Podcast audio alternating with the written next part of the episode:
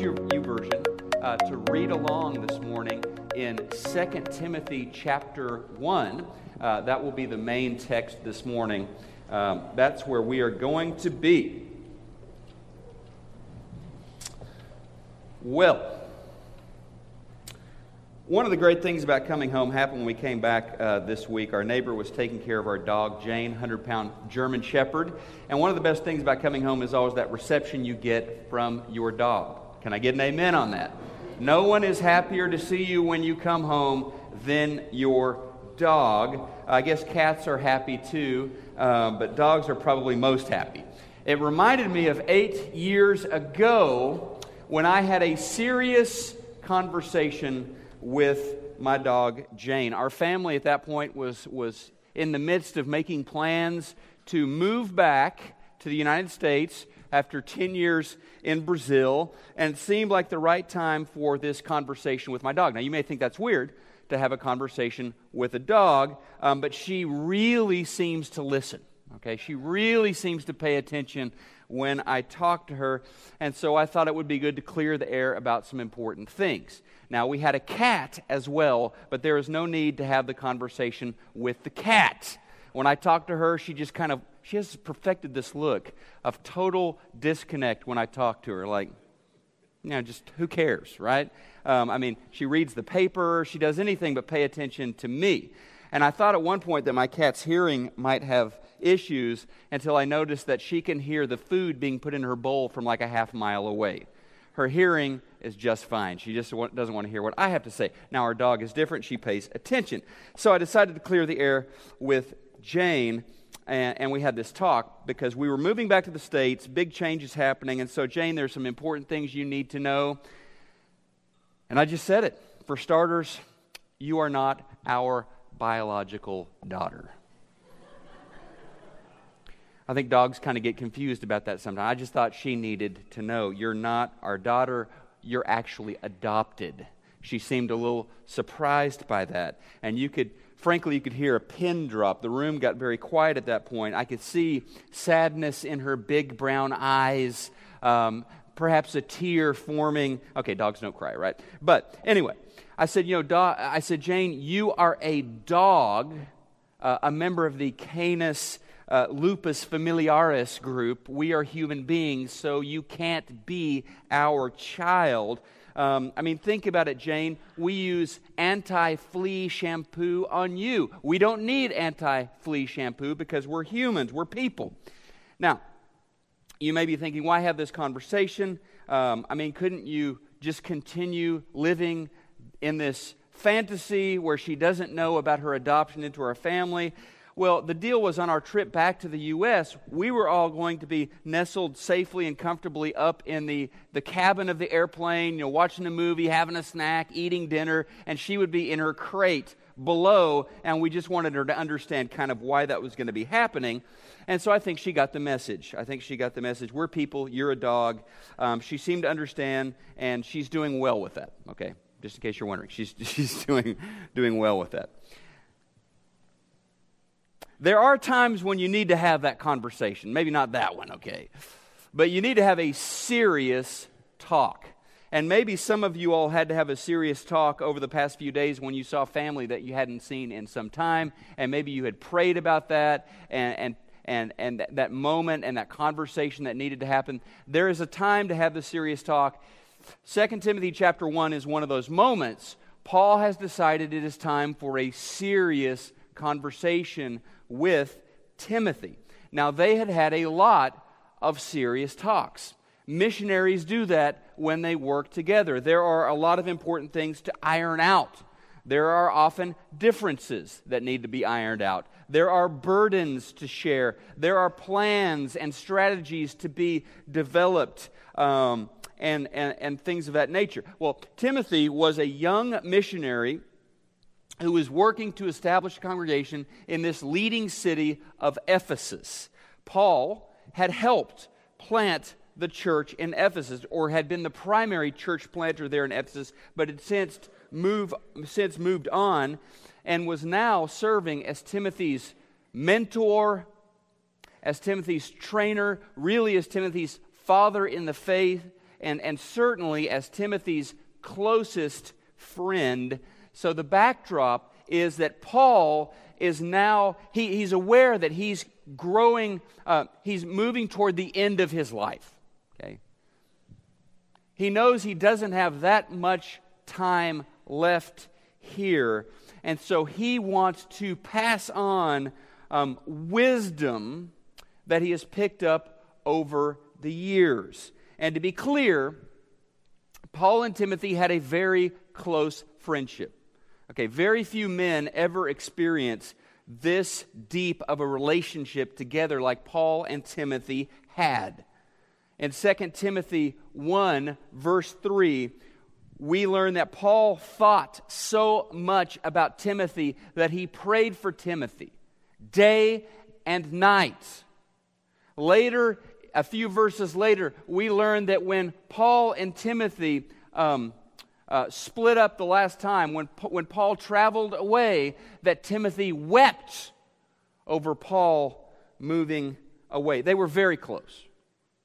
So, the words that Paul wrote in this passage, it's not just passing on some information, okay, some tips. This is not more um, ministry training. These are the, the words that he's going to pass on are really matters of the heart, about deepest questions of, of faith and life. Um, so Paul knew he wouldn't be around much longer. And Paul wanted t- to know that Timothy would thrive, that Timothy would do well after Paul's departure, uh, that he had everything that he needed to live out his full potential in Christ. He, Paul wanted to see the Spirit, the Holy Spirit, blazing in the life of Timothy. And let's face it, there are a lot of different things that young people live for, okay? That younger people care about. I'm sure some of those have changed in the last 2,000 years, but young people have already, always um, seen things from a different perspective from people who are a little more seasoned, perhaps. And so Paul wanted the Spirit of God to interrupt any kind of worldly or mundane, mediocre ways of thinking, and for the Spirit to consume Timothy with the passion for Christ and the priorities of Christ. And I want that as well. I want that for myself. I want that for my family. I want that for you. I want that for us as a church, that we would be on fire with the passion of Jesus Christ and the priorities, the kingdom priorities of the Lord as, as well, so that we can reach our full potential as well. I, th- I think we want that as a church.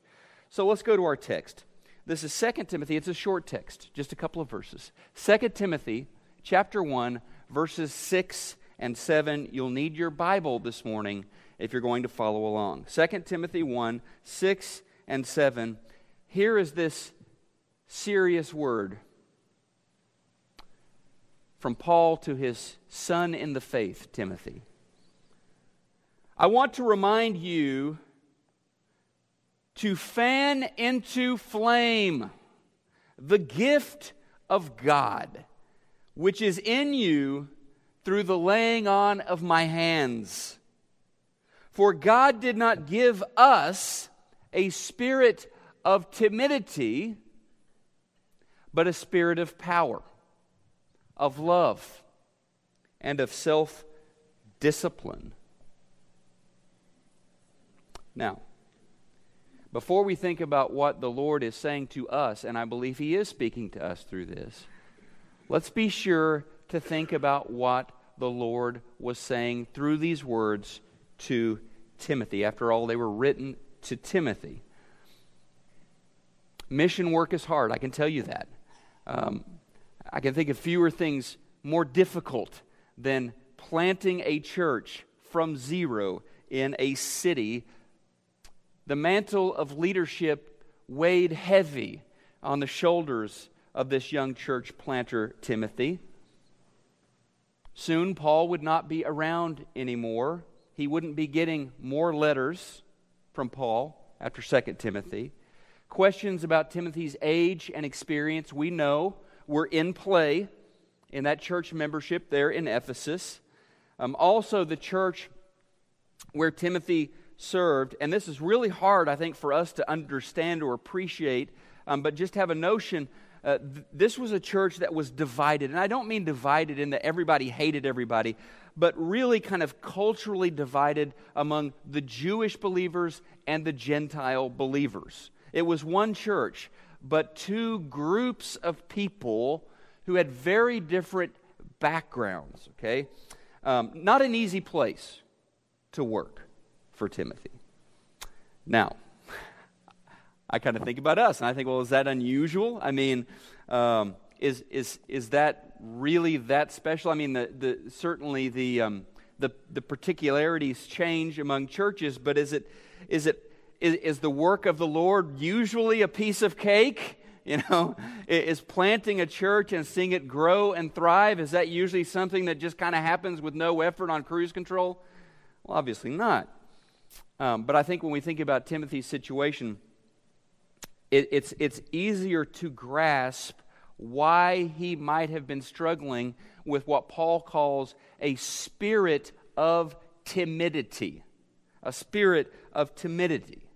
When the work is difficult, when questions are being asked, it is easy to doubt yourself and even doubt your calling.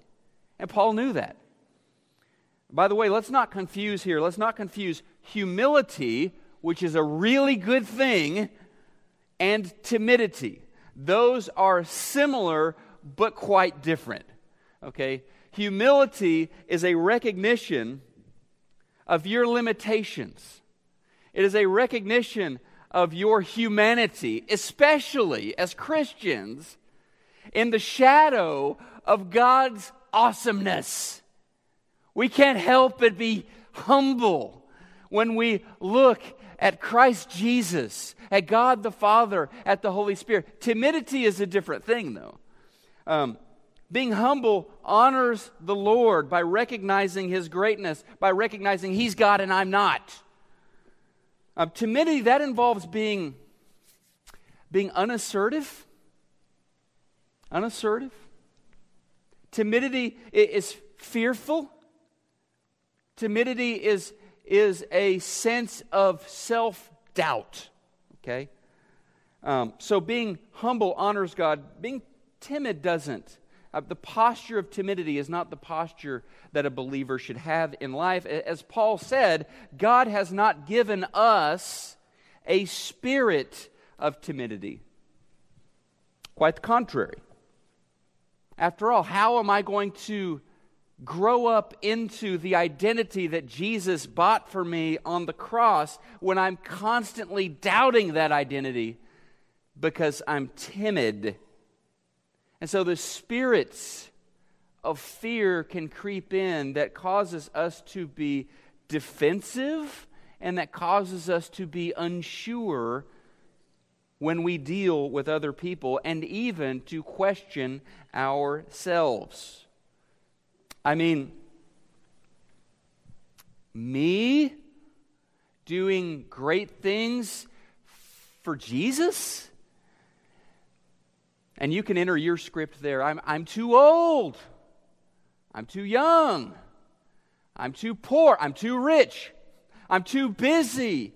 Um, I'm too new in the faith. I'm too much of an introvert. Um, I'm too this. I'm too that. What if people don't want to listen to me? What if people reject me? What if my talents are not up to the task?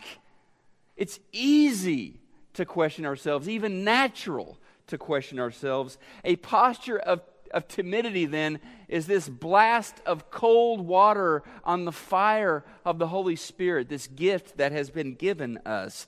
Another thing that happens um, to us when we are spiritually timid is that we stop taking risks.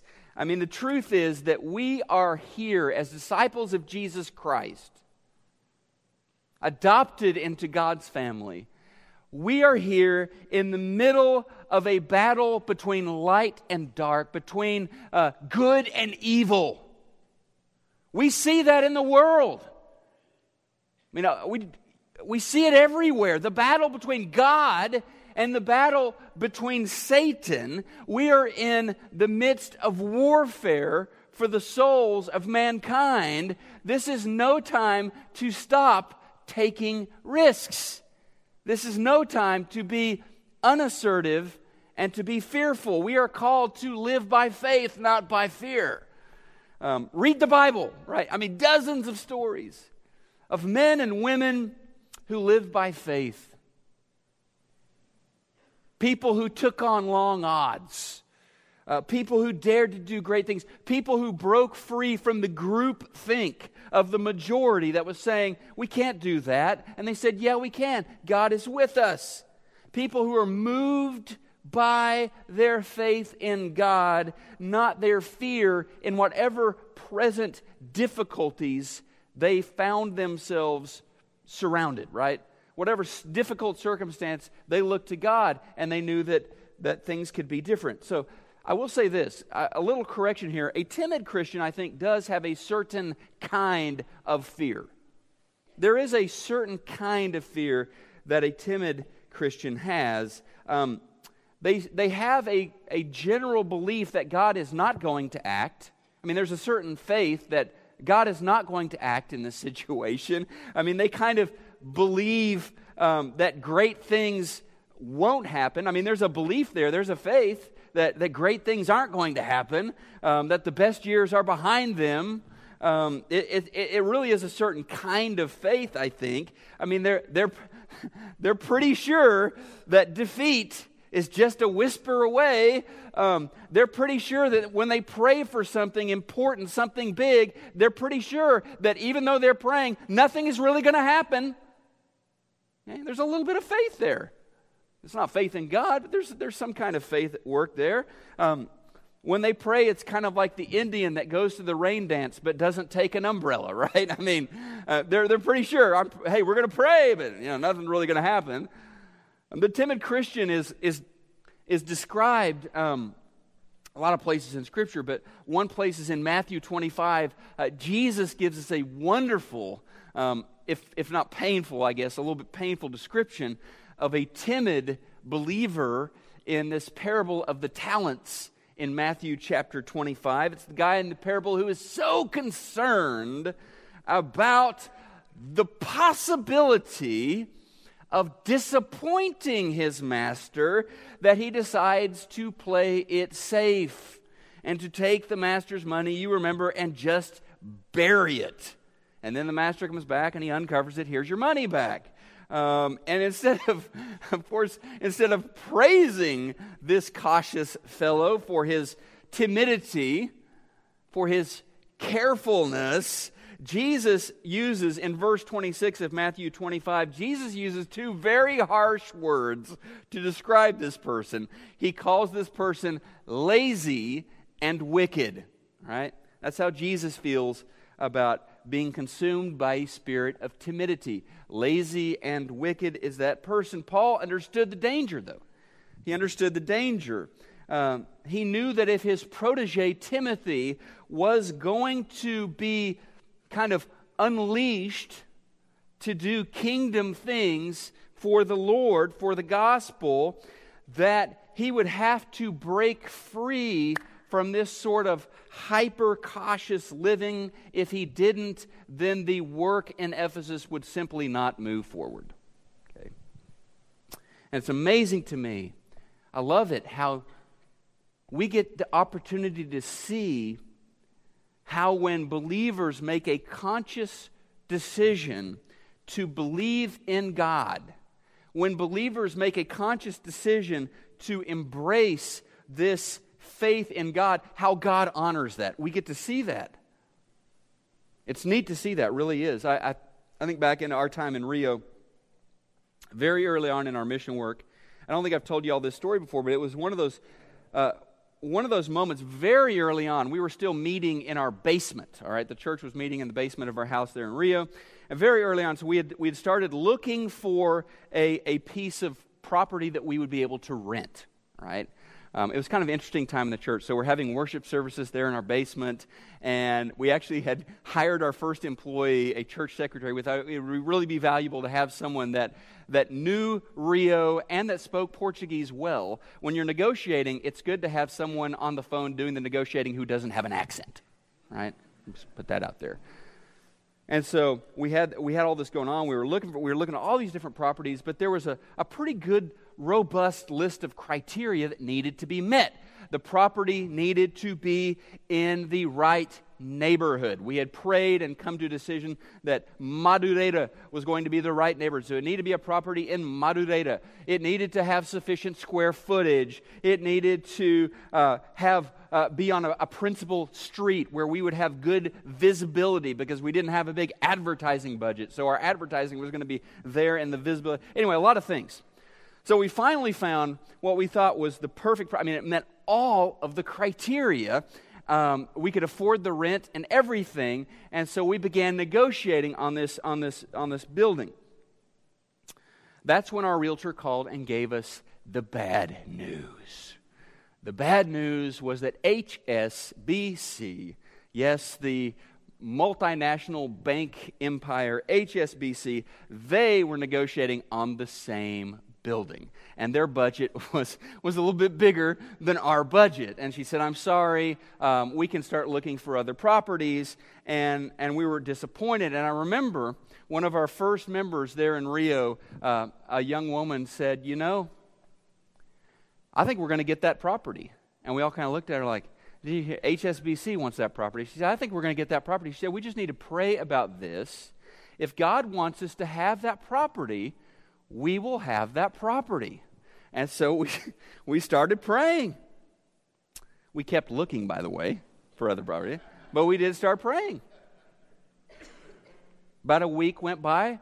The realtor called and she said, You're never going to believe what just happened the property owner, yeah, that ideal property there in Madureira, the property owner called and said HSBC has dropped out of the negotiations because apparently the property doesn't, ha- it needed, for a bank, according to city regulations, there needs to be an entrance in the front and an entrance in the back, and the back was just a little enclosed courtyard area, so that will not work. They were trying to address it, you know, do put in a new entrance or something in the back or whatever. They can't do it, so they're out, and the property owner wants to talk to you again, and so we got that property. Take that, HSBC.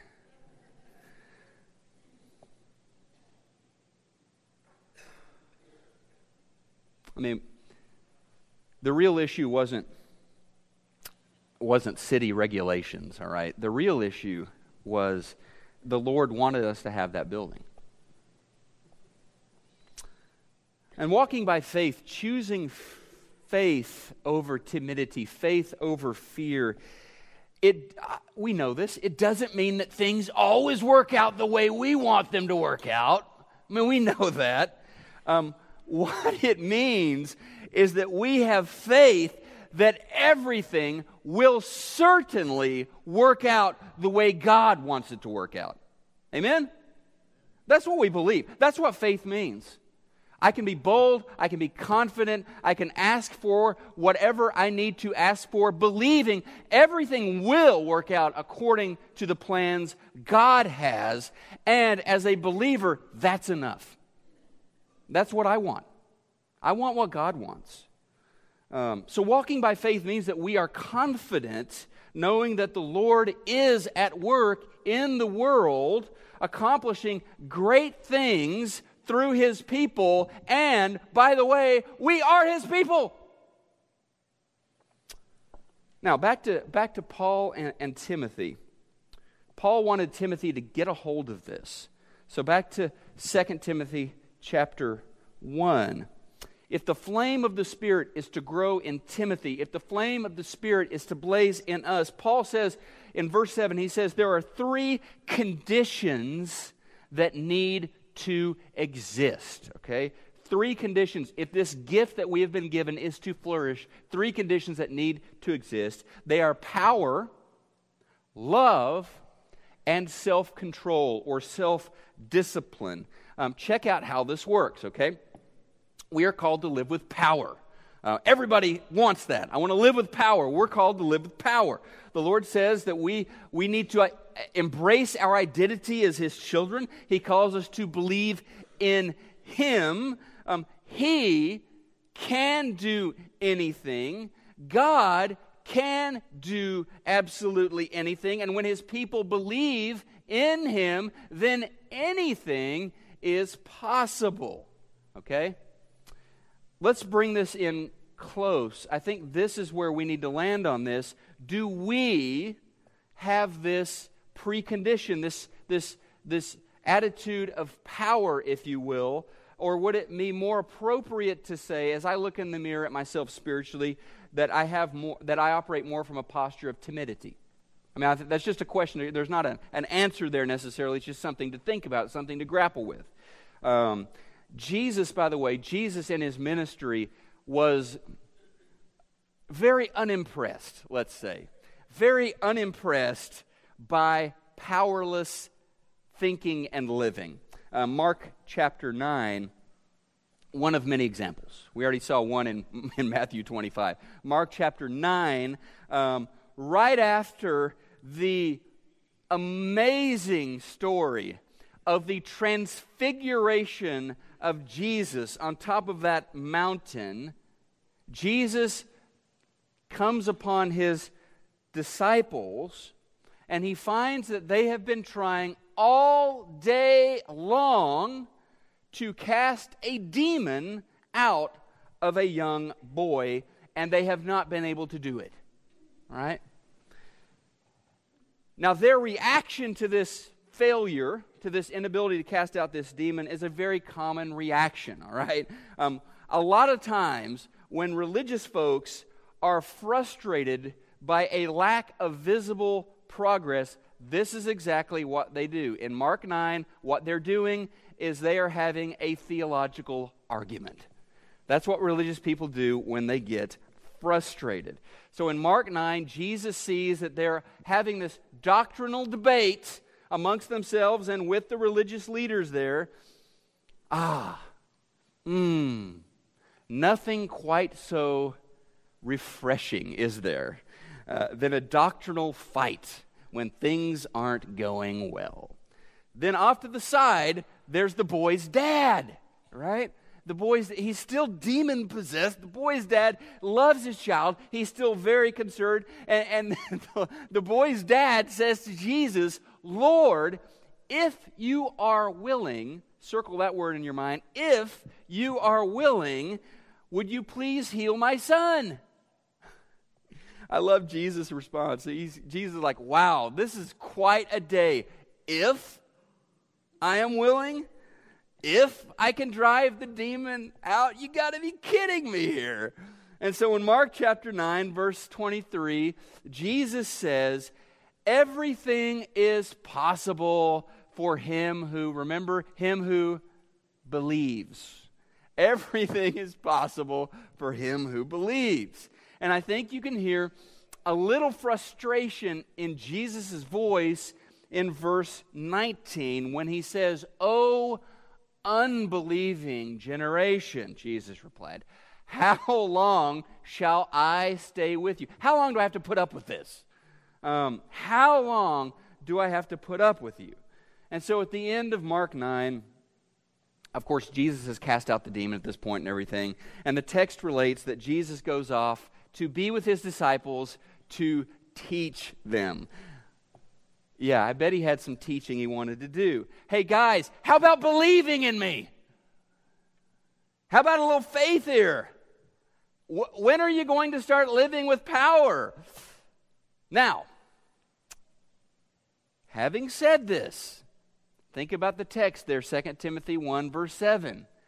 Power by itself is kind of scary.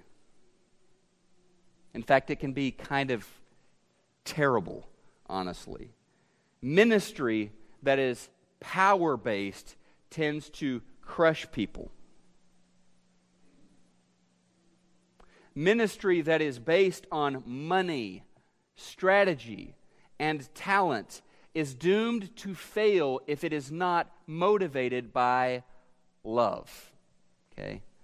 Um, Paul wrote in to Timothy in that verse that power and love come together a spirit of power, a spirit of love, that they're, they're inseparable. Okay? Um, and if you want to know what that marriage looks like of power and love, and just you can do this at home. Go to go to Philippians chapter 2 verses 1 through 11 and you'll see what that looks like. Jesus Christ had all power. Um, walked on water, cast out demons, cured all kinds of illnesses. Um, the dead raised back to life when Jesus gave the command. He had all power. Okay? But Jesus, well, his power was constrained by love. It was channeled by love. He didn't go around using his limitless power to do favors for himself, create opportunities for himself. He used his divine power to as that passage says in Philippians 2, to become a servant, to empty himself and help others. So, power is a wonderful thing when it's motivated by and channeled by love. It's kind of a scary thing when it's not. Now, here's the really interesting, I think this is the interesting slash curious part of what Paul is telling Timothy in this serious conversation in 2 Timothy chapter 1. You know, love and power love, power. I mean, the most compelling, attractive things in the world love and power. And then Paul comes along and throws in self control. Self control is not a sexy thing, it doesn't sell cars or beer or football advertising. I mean, it, it, it, self control. I've heard a lot, a lot of people come to me and talk about why they came to church. A lot of good, re- a lot of real, just honest reasons, you know. I started coming to church because I had been through a painful divorce. I started coming to church because I'm struggling with addiction. I started to come to church because I've never really felt loved and this idea of God loving me. Um, I mean, lots of reasons people come to church. I've never, and I'm sure it's out there somewhere, but I've never had anybody say, Gordon, I started coming to church because I need more self control. I haven't heard that one. Um, I haven't heard that. There may be someone that, that's there, but I haven't heard that one. So check this out. This is the cool thing about this self discipline, self control actually gives you the freedom to love when you don't feel like loving. There's freedom in self control. Um, it gives people like us the capacity to love people who are different and people who are, quite frankly, kind of difficult to love, right? Also, self discipline enables powerful living because self discipline allows us to, to hold on as believers when we face a situation that is hard and that is not going away. Okay? Self discipline allows us to hold on to the Lord when we find ourselves in a, in a situation that looks impossible right? I mean, self discipline lets us stand firm. It lets us stick to our ground. It lets us persevere. It, lets us, it, it, help, it allows us to continue to believe, to hold on, and know that victory in Christ is ours. Without self discipline, we'd waver and we'd be like, I'm done, you know? So Paul tells Timothy to fan into flame this gift that he has received from God. Let's go back to the text. We'll finish here, reading the text and praying together. I remind you to fan into flame the gift of God which is in you through the laying on of my hands. For God did not give us a spirit of timidity, but of power, of love, and of self discipline. Let's pray together. Lord, all glory and power belong to you. You alone are sovereign. You are, cre- are the Creator God who has constantly demonstrated your power and your love among your people throughout history.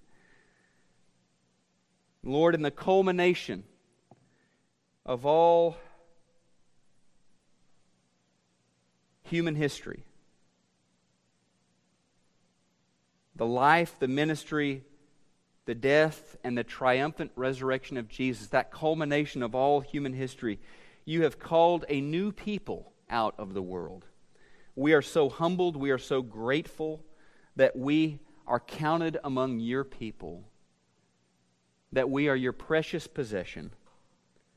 And so we come this morning and we ask you in the name of Jesus to fan into flame that gift that you gave us when we came to faith.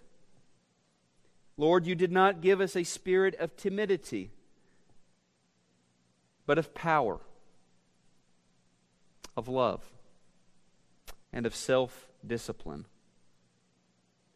Grow us up into that gift so that we might thrive and flourish for the glory of your name. And we pray this with faith in your name. Amen.